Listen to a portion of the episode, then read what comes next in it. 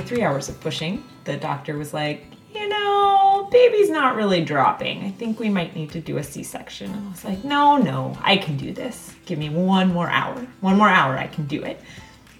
I couldn't. Hi, I'm John Yeager, and this is Bloodworks 101, a monthly podcast produced by Bloodworks Northwest, a Seattle based nonprofit providing blood and blood products to almost 100 hospitals across the Pacific Northwest. Thanks to close to 250,000 generous donors and volunteers. About 2,000 people work for Bloodworks Northwest, people like my colleague Kristen Rohrenbach, who comes to us today with a good story, a great story. Kristen, what's this one about? I had the privilege of sitting down with Bloodworks trustee Molly Firth and Bloodworks medical director Dr. Kirsten Alcorn. Molly is a postpartum hemorrhage survivor, receiving multiple transfusions to save her life. This is a story of connection and digging deeper into what goes into saving a life when someone is having a hemorrhage. Here's Molly's story. So, uh, I went into childbirth uh, thinking that I was going to have a natural delivery, which was hilarious in retrospect because I did not. uh, and I uh, immediately had an epidural. and then I ended up laboring for a really long time. I was determined to push that baby out. And I didn't know what I was having. So I was very excited and nervous and just kind of on edge about everything, but really excited to meet the baby. And after about four hours of pushing, well, after three hours of pushing, the doctor was like, you know, baby's not really dropping. I think we might need to do a C section. And I was like, no, no, I can do this. Give me one more hour. One more hour, I can do it. I couldn't, um, but I tried valiantly.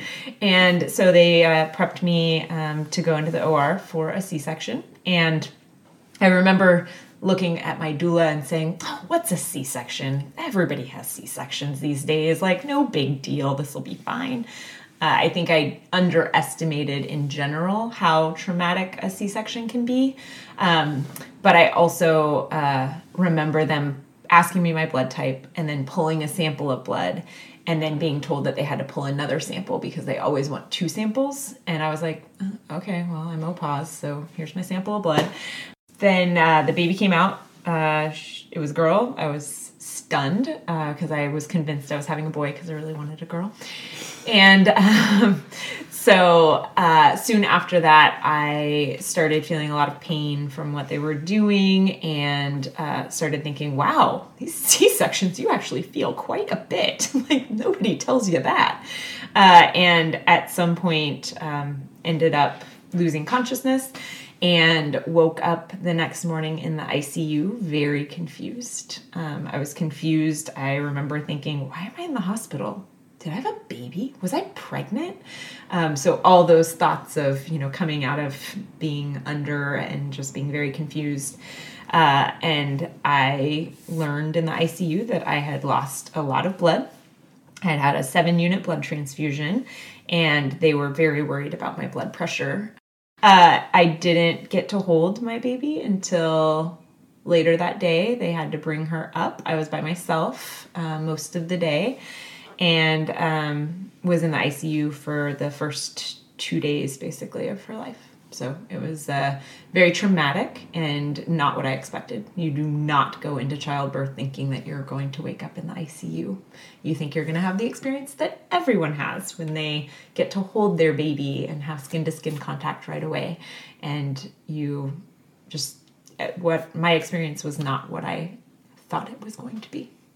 I was bleeding at a rapid rate and that the placenta wasn't coming away from my uterus. And what they thought had happened was this uh, condition called placenta accreta, which was then confirmed in the pathology. If there wasn't blood there, I would not be here because it was coming out at a very rapid rate, apparently. I was in the hospital for four or five days. Um, it in the hospital i didn't do anything to help care for the baby other than feed her uh, because i had a catheter. I wasn't really supposed to be carrying her for like six weeks because eh, on top of a c-section you know just the additional trauma that my body sustained it was so much worse than a normal c-section that it uh, it took a while um, to feel myself, and it took actually quite a while for my iron to come back up. Uh, it was a few weeks before my iron was at a level that they felt comfortable with. They were just pumping the blood in and trying to stop it from bleeding out.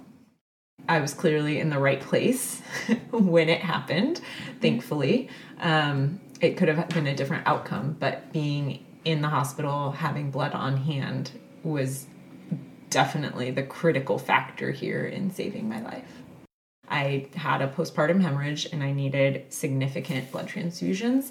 Um, and, you know, they expect some amount of hemorrhage when you give birth because there's a baby coming out of you. But the level of blood loss that I experienced was about six six liters. After hearing Molly share her story, we sat down with Bloodworks medical director, Dr. Kirsten Alcorn, to learn about what goes on behind the scenes when a postpartum hemorrhage occurs. When a woman is is hemorrhaging in childbirth, how is Bloodworks involved typically? So, in our region, Bloodworks is primarily involved through the supply of blood and other blood products, including the red blood cells, the platelets, the plasma, and the cryoprecipitate. Those are the main four products that we use. And uh, so Bloodworks provides those to all of the regional hospitals. And then uh, each of those hospitals has to have a method to store the blood products, match them up with patients correctly, and get them out from the laboratory area to the patient care area.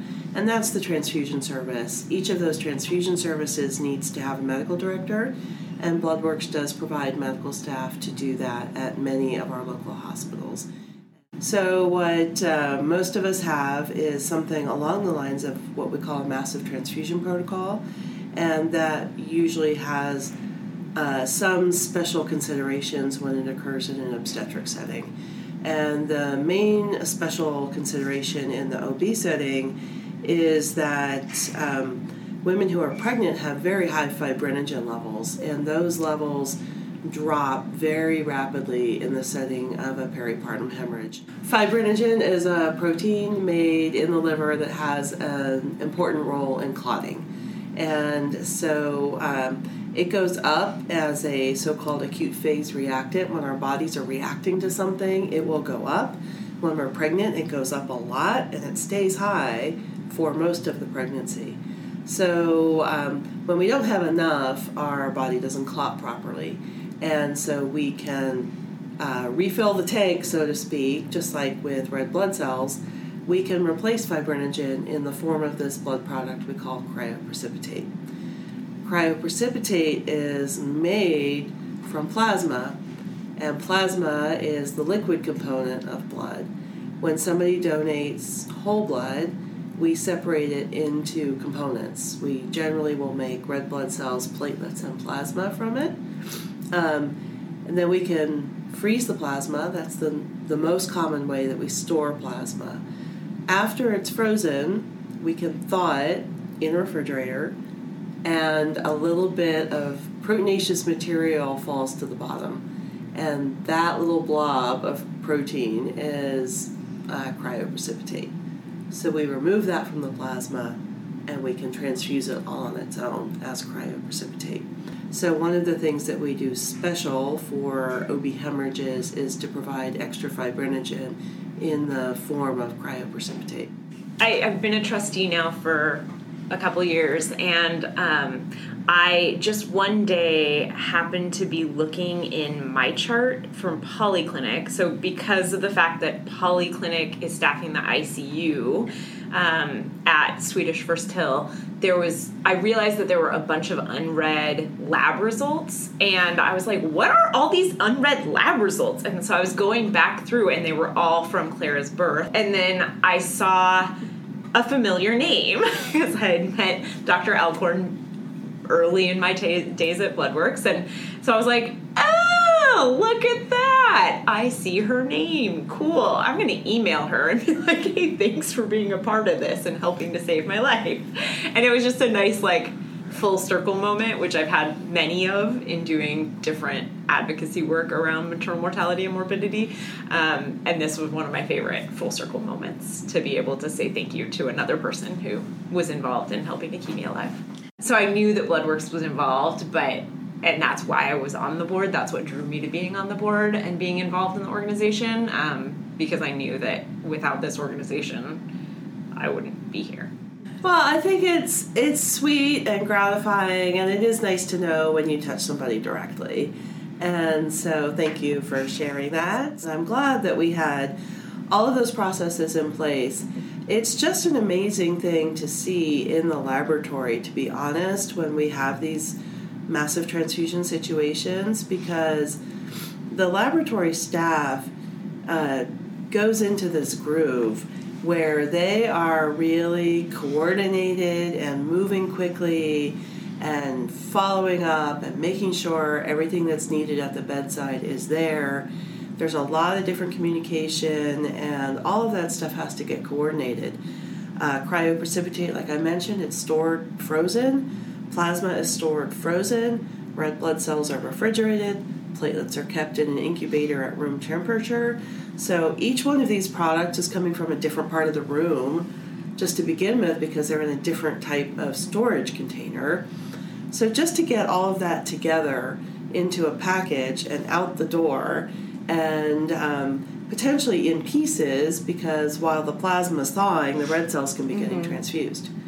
So it's um, it's really uh, kind of a beautiful thing. So are they um, bringing you in when it becomes a more extreme case, and then consulting with you along the way as this all progresses? Can you kind of explain how that might happen? Sure, we have a uh, basically a trigger call anytime a massive transfusion protocol for any reason is called. That physician on call gets paged, so they know right away that something is going on, and then we can gather from the initial information as to exactly how much involvement might be needed. Sometimes, though, it goes on a little bit longer, and so that's when we're, we tend to be more involved uh, when there's a larger volume of need.